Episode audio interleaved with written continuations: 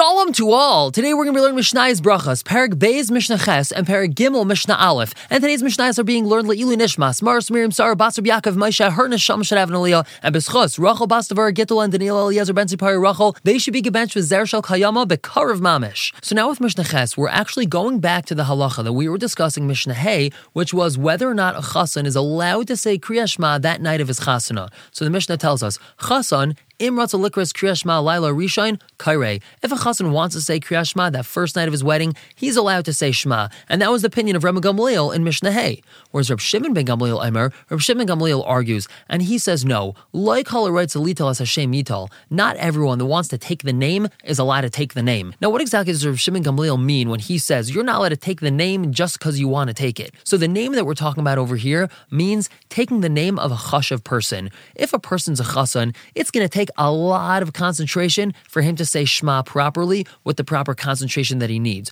Now, only someone who's the most chashav, the most important, the most careful with his mitzvah observance, really only a person like that is able to have proper concentration. So if you're going to say Kriya Shema the night of your wedding, you're basically taking the name of a chashav person. You're trying to show everyone, see how chashav I am? I'm able to have tons of concentration. I'm really chashav. So Rishim Gamliel says, not everyone that wants to take the name is allowed to take it. You can't go about showing off saying, oh, look how important I am, look how chashav I am. I can have concentration saying Shema. Therefore, Shimon Gamliel says a chasson should not be saying Shema that first night of his wedding. And now moving on to Perek Gimel Mishnah Aleph. Misha Mese Mutalafanav. A person has his mace, his dead person in front of him. That doesn't mean that he actually has a dead person literally in front of him. It means that one of his immediate relatives died a father, a mother, sister, brother, loyally loyalinu, a child, and he has the responsibility to deal with all the things that have to do with the funeral, getting the person ready to be buried. That means that his mace is mutalafanav he has the responsibility to make sure that this person gets buried. So this person, pater mikriya shma uminat tfilo uminat tefillin, he's pater from saying shma. He doesn't have to daven shmona esrei. He doesn't have to wear tefillin.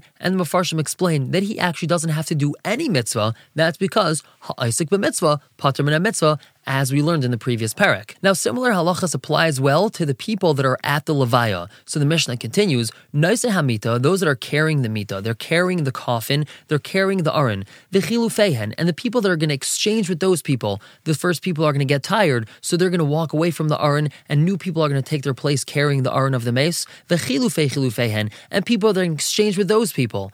Eshel Amita, regarding the people that are in front of the Aron, Veshel Acher Amita, and regarding the people that are behind the Aron, behind the bed. So this is the halacha regarding all these people that are involved in the Levaya. Eshel Amita Tzarech if the mace, if the mita, if the bed, the coffin needs them, meaning they're necessary to be on hand, they're going to have to carry the mace. So then Peturin, they're pater from saying Kriyashma, because of isik b'mitzvah, pater min mitzvah. But if the mita doesn't need them, that's because they're very far away from the mita and they're just escorting the coffin, but they're not actually going to hold on to it or it could be that they actually did hold on to the coffin, but they finished already and they've walked away and they're not going to hold on again. So then, chayavin, they're chayav to say kriyashma because they're not involved and they're not begeder ha'isik b'mitzvah, pater min mitzvah. And the Mishnah concludes, elu ve'elu b'turn min tefillah. Both of these, whether the mita needs them or the mita doesn't need them, they do not have to say tefillah. As we've said, that means shemana esrei. They do not have to daven shemana esrei because that requires a lot of concentration